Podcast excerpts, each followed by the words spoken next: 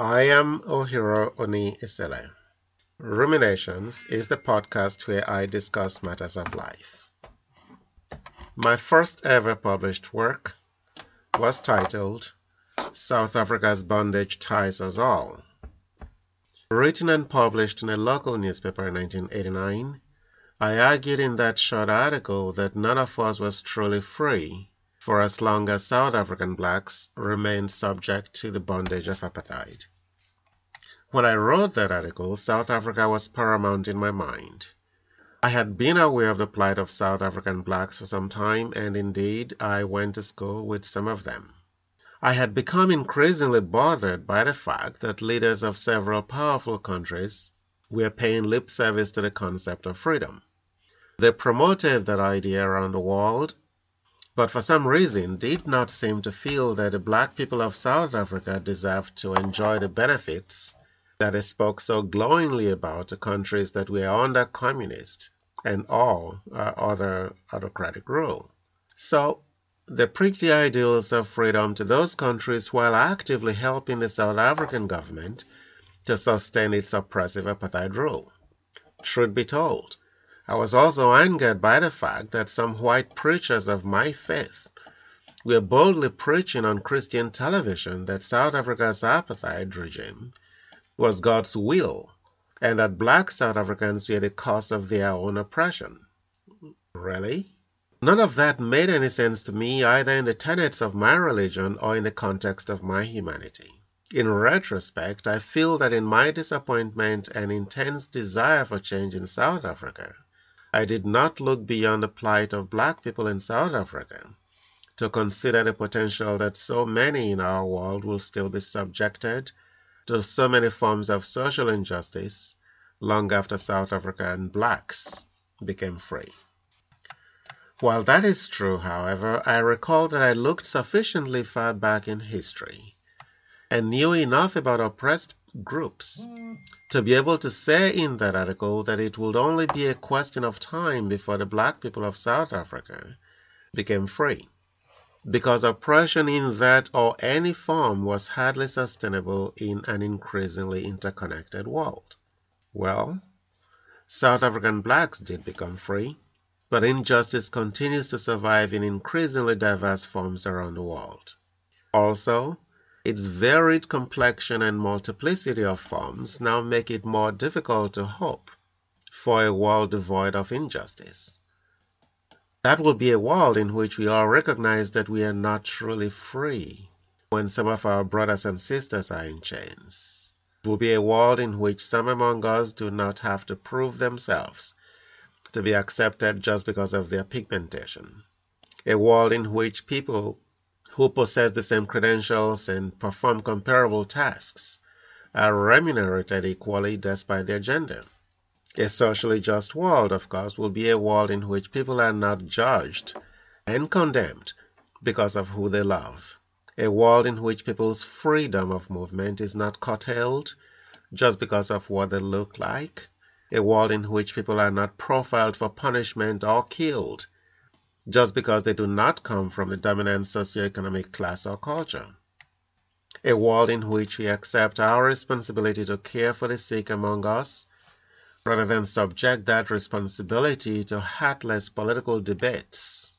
A socially just world will be one in which all are truly equal in the application of law, just as we all are in the eyes of God. Simply put, that is the world that we need but it is not the world that we have. And the chances that we will ever have such a world are increasingly diminishing by the day. We shall never claim to live in a just society or a just world if any among us remains a victim of social injustice. This world is in trouble. There is no way to sugarcoat or overstate the reality. Put otherwise, it will be a lie, and we are taught that it is immoral to lie. But pick any continent and a careful look at one of one or two countries in that continent provides an open window into the state of that continent and by extension the state of our world. Starting with North America, the United States of America has as president a petulant being in the physical body of an adult male. How did that happen? Well, the whole world has been wondering the same question. Since the United States transitioned from a very brilliant, classy, and honest president who sometimes annoyed his supporters by always being graceful even to those who hated him, and maintaining calm even in the face of fire, to an ignorant and arrogant racist who is full of hate, promotes injustice, and lacks the ability to tell the truth, even on the most mundane matters, be they of personal, national, or international significance. In Europe, the United Kingdom is popping popular, it seems since the country has been exposed as a pretentious, ideas deprived, hypocritical, and xenophobic nation.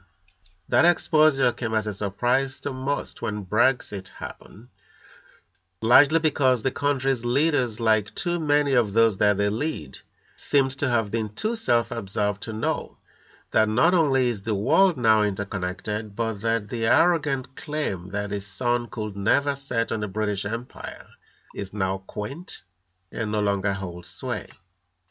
But the United Kingdom is only one of numerous self-injured countries in Europe that are struggling to stay afloat in an increasingly crazy world.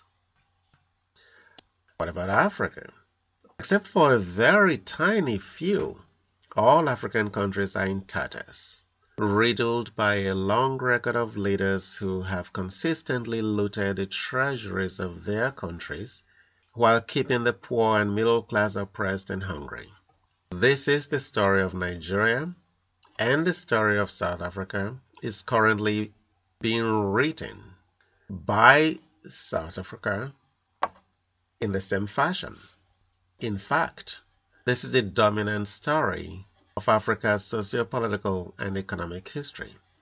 In Australia, the Aborigines who were dispossessed of their land are treated as inferior humans in their own homeland by the same people who stole their country from them. The same people who now perceive of undocumented immigrants as worthless criminals, deserving of inhumane treatment. South America is replete with banana republics thanks to decades of irresponsible leadership. A country as rich in oil and other natural resources as Venezuela has been brought to its knees by decades of terrible leadership, coated in dangerous rhetoric and a political ideology that was never a fit for that country.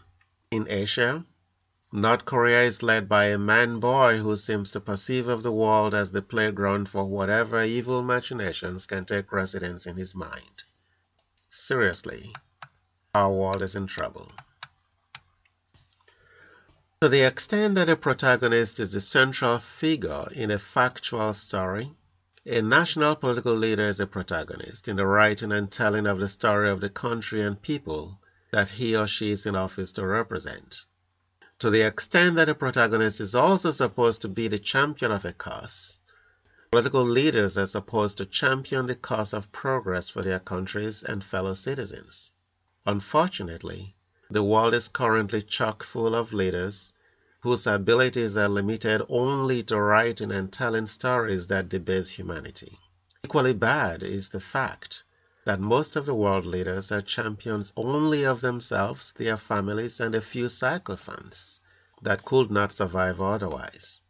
The fact that our world has been shattered by an incredible amount of selfish and irresponsible political leaders is not in doubt. But society's complicity in this crime should also not be in doubt. In every situation where national leaders have failed and are failing their countries, there have also been too many people helping to prop them up. How oppressed citizens, foreign institutions, the wealthy, and religious leaders wittingly and unwittingly connive to maintain destructive protagonists in position is a reality that defies reasonable explanation. Yet, that is now the mix that provides cover for failed protagonists.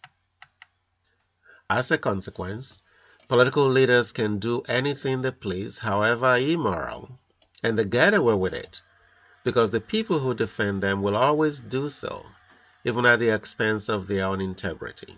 For as long as that cover remains to excuse political leaders from the consequences of their actions, for so long will our world remain in trouble. If you ask me, the clouds are only thickening. Yet, sometimes I'm inclined to believe that our world will get better, because I think that more and more of us will embrace and work for social justice. At the same time, even if I had a crystal ball, I will still consider it foolhardy to make such a pronouncement. Perhaps I just did. But here is what I can say for sure.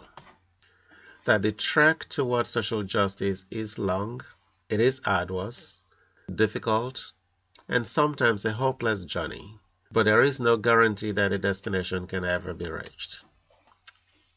I believe, however, that we can make this a more just world if each of us plays his or her part.